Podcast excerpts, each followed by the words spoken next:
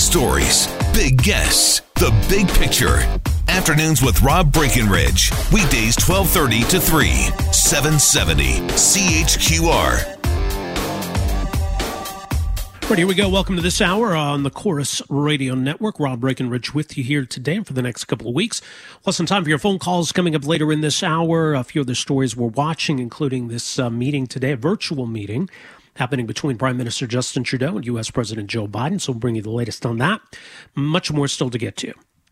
Off the top in this hour, though, I want to take a look at a, a fascinating new study that kind of cuts to some pretty fundamental questions uh, about sleep, dreams specifically, but even just sleep itself, right? We tend to think of you're either awake or you're asleep, right? There's no in between. But but is there? Is it possible to be asleep but to be aware of what's going on around you? Is it possible to be asleep and have a conversation with somebody? Now, that might be overstating it a little bit here, but uh, some interesting new research out of the US finds that real time dialogue with a dreaming person is possible.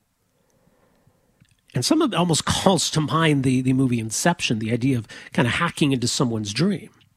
But maybe you've had it happen before. I know I've had uh, plenty of times where uh, you know, a, a, song is playing, an alarm's going off. Maybe your clock radio is playing a song, and the, the song kind of seeps its way into your dream. So you're perceiving it, but it's manifesting itself somehow in your dream. And that, that's kind of similar to what was found here. This study published uh, in the journal Current Biology. Uh, joining us to talk more about the research is uh, one of the authors uh, of this study, uh, Ken Paller, is a professor of psychology at Northwestern University and joins us uh, on the line here this morning. Professor Paller, great to have you with us here. Welcome to the program. Thanks. Uh, glad to talk. So let, us uh, establish the concept first of all of, of lucid dreaming, and, and that's the, the state, I guess, that this study focuses on the, the state that we're referring to. What what do we mean when we speak of lucid dreaming?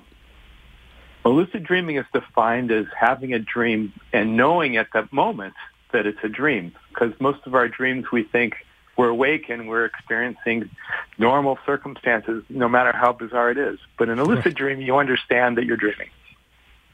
Okay, so I mean that that seems like a clear difference, but I mean just the, the fact that, that that would exist as a concept in the first place. What what does it tell us about our, our brains and our, our perception of of being asleep versus being awake? How can we be aware that we are dreaming? Well, I, I think it's it's it gets to the bizarreness of dreams in the first place. So one of the big questions is why do we dream anyway? What's the point of doing that? And when we're dreaming, we're in, essentially inventing everything we experience. Right. It's all manufactured based on the memories we have and putting them together in new and totally different ways and then experiencing that. And we seem to not be entirely logical while we're, while we're having a dream because when you're awake, if something really bizarre happens, you probably take notice of that. And we seem to just be nonchalant and go right on with the dream when they're bizarre. Have you, have you had that experience? That, yes. that you, you, you don't jump to the conclusion that something bizarre just happened. I must be dreaming. That happens once in a while, and, and it happens more in children. It happens sometimes for people that have nightmares a lot. Uh, it doesn't necessarily happen to a lot of us most people don't have this, but um, maybe about half of the people that have been surveyed have had a lucid dream at least one time in their life.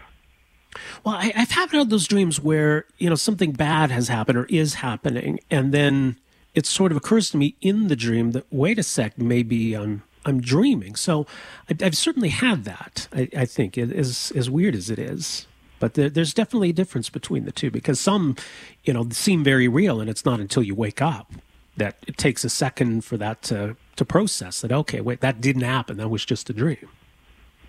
And lucid dreamers once they notice it's a lucid dream they like to stay in it rather than just wake up because they can experience things. They can in fact try to direct the dream to go in particular ways so they can have a, a degree of control over what happens in the dream all right, so that brings us to this study, and the, the idea then that there's there's maybe more awareness going on here when it comes to those who are in a lucid dream state, that there's perhaps ways of communicating with them. So, so how do you go about doing that?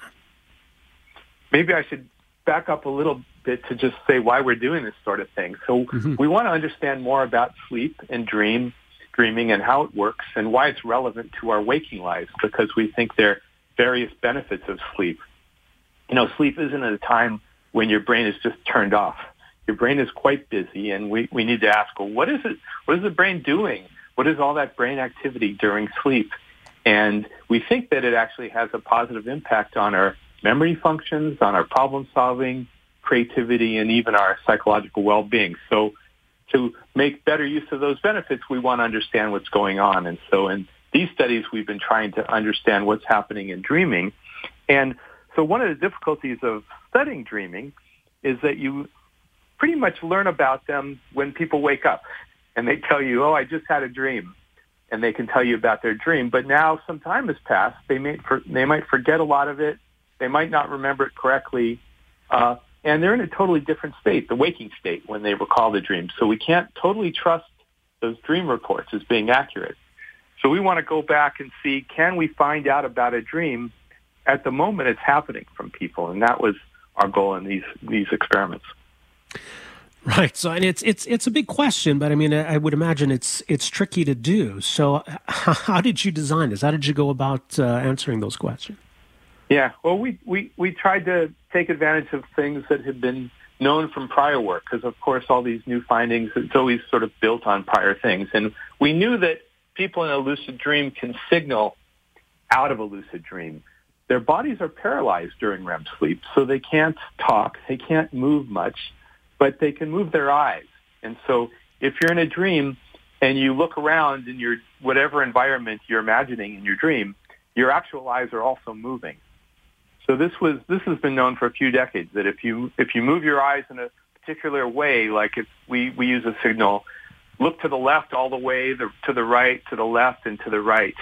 And if they make that signal, we can monitor it from the outside. We could be looking with a camera at the eyes, but it's easier. We just put uh, electro- electrodes on the face and we can record the eyes moving and therefore we can see those signals. So that's half of the communication part that people in a dream can signal to an experimenter, to a person outside looking at the recordings.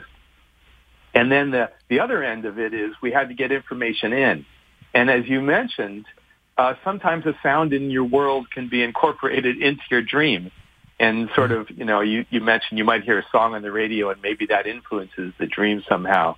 Usually kind of indirectly. So it might make your dream go in a different way, but, but you, you won't necessarily hear it accurately. Like if you hear some water dropping, you, you won't necessarily hear water dropping in your dream, but you might dream about some activity in water, say. And so we wanted to put those things together and find out if could we communicate accurately to people using words but but softly, so we don't wake them up. And then if they're actually understanding what they're saying, could they answer back? And in that sense, we could ask them about their dreams and have them tell us about what they're dreaming at the moment. But we wanted to start with questions where we knew what the correct answer was, because if we knew the correct answer, we could make a judgment about whether we think they're accurately hearing the question and able to produce the correct answer. So we, we used uh, a number of questions. Some of them were math problems, just simple problems. So what's 8 minus 6, we would ask. And if the dreamer can hear the question and actually think carefully enough to compute the answer and then signal the answer out with their eyes, then we would know that we were communicating successfully. And that's what happened. I can mention that happened here in my laboratory uh, outside Chicago and also in three other labs in France, Germany, and the Netherlands. So we teamed up together with these four different groups uh, in this publication last week. Yeah. And just an example of, of how fascinating it is. It says one dreamer reported those math problems that were coming out of a car radio. So he was sort of dreaming that he was in a vehicle. He was hearing the questions, but it was manifesting itself in, in the dream then. Yes, people people heard the the sounds in, in different ways. Sometimes it was coming just out of nowhere, or some from something in their environment.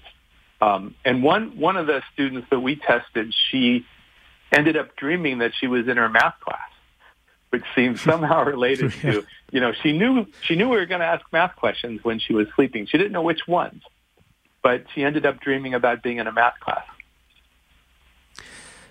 And so the, the right easy answer enough for her to answer the questions. And some of them did. Now, it wasn't the majority. I think it was maybe one fifth at the time, or, or maybe just under. But the fact that, yeah, that people often, were able to answer, they didn't seem to hear. Okay. So the questions, the questions we asked didn't always get in, and we don't know why for sure. But we think perhaps people are preoccupied with their dream and whatever interesting yeah. thing is happening there. so they may not always hear the question. And in fact, we usually didn't get an answer, but we kept trying.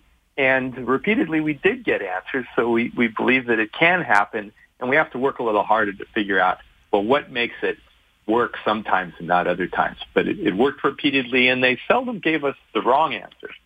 So that was one of the questions we had. We thought, perhaps they'll hear our voice, but maybe it'll come out very distorted. And instead of eight minus six, they might hear banana, you know, walks over gravel or something. You know, they could hear anything uh, if they weren't, uh, you know, getting the information correctly. But they seem to usually get it correct and therefore be able to answer the question often correctly.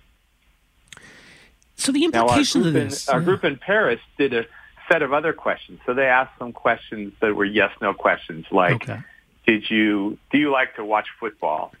Or, you know, do you like chocolate?" They asked these questions and then got yes/no answers.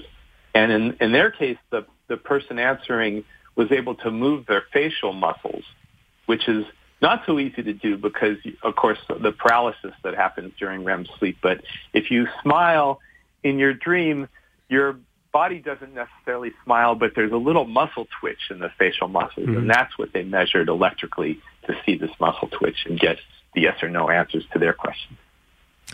So the idea of hacking people's dreams, I mean, the, the you know the inception stuff does still seem, seem a little out there, but I would think that there are all kinds of very positive implications from this. What, what do you see as you know the takeaways from this, or at least you know where the research goes from here?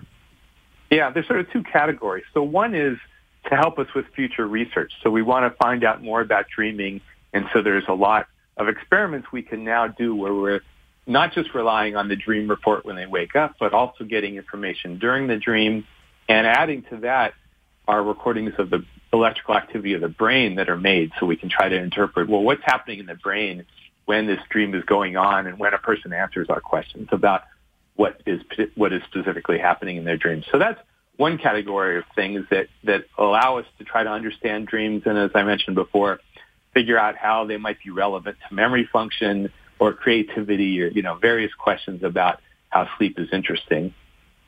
And there's, so another category quite separate is, can this method be used for people to help them with their goals? And so communicating during a dream, I suppose you could rig it up so you could try to uh, curate your own dreams so they go mm-hmm. the way you want them to go. Because you might want to have a lucid dream for a particular reason. Say you have some problem you're working on in your life and you might want to try to solve it a little bit more creatively, like you might be able to do in your dream and sort of work on mm-hmm. this problem. And so you can have a lucid dream and then forget what your goal was. So this, this method could be used to remind you of what your particular goal is and also to help you get in the lucid dream in the first place because that's actually quite challenging just to have a dream and then suddenly realize oh, actually, I'm not awake right now. I'm sleeping. And so I can go ahead with the goals I had set for myself earlier. So both of those things could be promoted with these methods where we're presenting words to people while they're sleeping. It could be in your own voice. Uh, mm-hmm. And it has to be soft enough because you don't want it to wake you up. So it has to be at the right time of sleep, which in this case was REM sleep, and at the right volume so that it gets in but doesn't uh, wake you completely up because that's not the point. It's fascinating indeed. Uh, Professor Paller, we'll leave it there. Thanks so much for making some time for us here today. Really appreciate it. Happy to talk to you, Rob. Take All care. right, take care. That's uh, Ken Paller. He's a cognitive neuroscientist. He's a, a, professor of psychology at Northwestern University, one of the authors of this study. Uh, so, yeah, that idea of a blank slate where you can have a dream, you know you're dreaming, you can shape it a certain way, you know that that would hold a lot of promise. I mean, there probably are ways that that can be abused, which is is worth taking into consideration. But some really interesting findings here. Tell you what we got to do here. We'll take a quick break. We got some open line time coming up in this hour. Much more to get to. We're back with more right after this. Right, welcome back. Rob Breckenridge with you here on the Corus Radio Network. Just a minute or so before the bottom of the hour, uh, we can open up the phone lines uh, coming up after eleven thirty. Uh, anything uh, on your mind here this morning? Certainly, we talked a lot earlier about uh, the vote yesterday in the House of Commons, uh, the motion passing recognizing a genocide occurring in China, what's being done to the Uyghur Muslim population. Of course, the prime minister and cabinet ministers abstained from the vote. Now, most weren't there. Uh, Marc Garneau, the foreign affairs minister, was. So we had the the optics of the foreign affairs minister abstaining on the vote. Nobody voted against the motion, so this did have support from all parties, including from liberal MPs, by the way. But I think the question then becomes, well, what do we do now? What's the next step? It's not enough to just, you know, wag a finger and say, shame on you, China, for what you're doing. I mean, what's the follow through here? So I think there's that question, but it also speaks to the bigger issue, doesn't it? Of you know this this government's entire approach toward China. It just seems largely defined by inaction. You know, they're they're afraid to rock the boat, afraid to anger the Chinese, afraid to put the two Michaels in in danger. But you, you can't ignore these issues either. So maybe we'll uh, kind of hide behind the Americans on this one. We'll see how much uh, discussion on China there is in this conversation today, this virtual meeting between Justin Trudeau and U.S. President Joe Biden, and whatever else might come out of that. You know, and there's the question well, okay, so uh, Justin Trudeau and Joe Biden are on good terms, but what does that actually mean to us, right? I mean, Reagan and Mulroney were great buddies but it was good for the Canada US relationship. We got the free trade agreement. There was a lot of cooperation on defense issues. That, that Canada mattered. Mulroney had Reagan's ear. So are we going to see any results from, from uh, this prime minister and this president? So we'll come back with your calls. Much more still to come. We're back after this. Afternoons with Rob Breckenridge, starting at 1230 on News Talk 770 Calgary.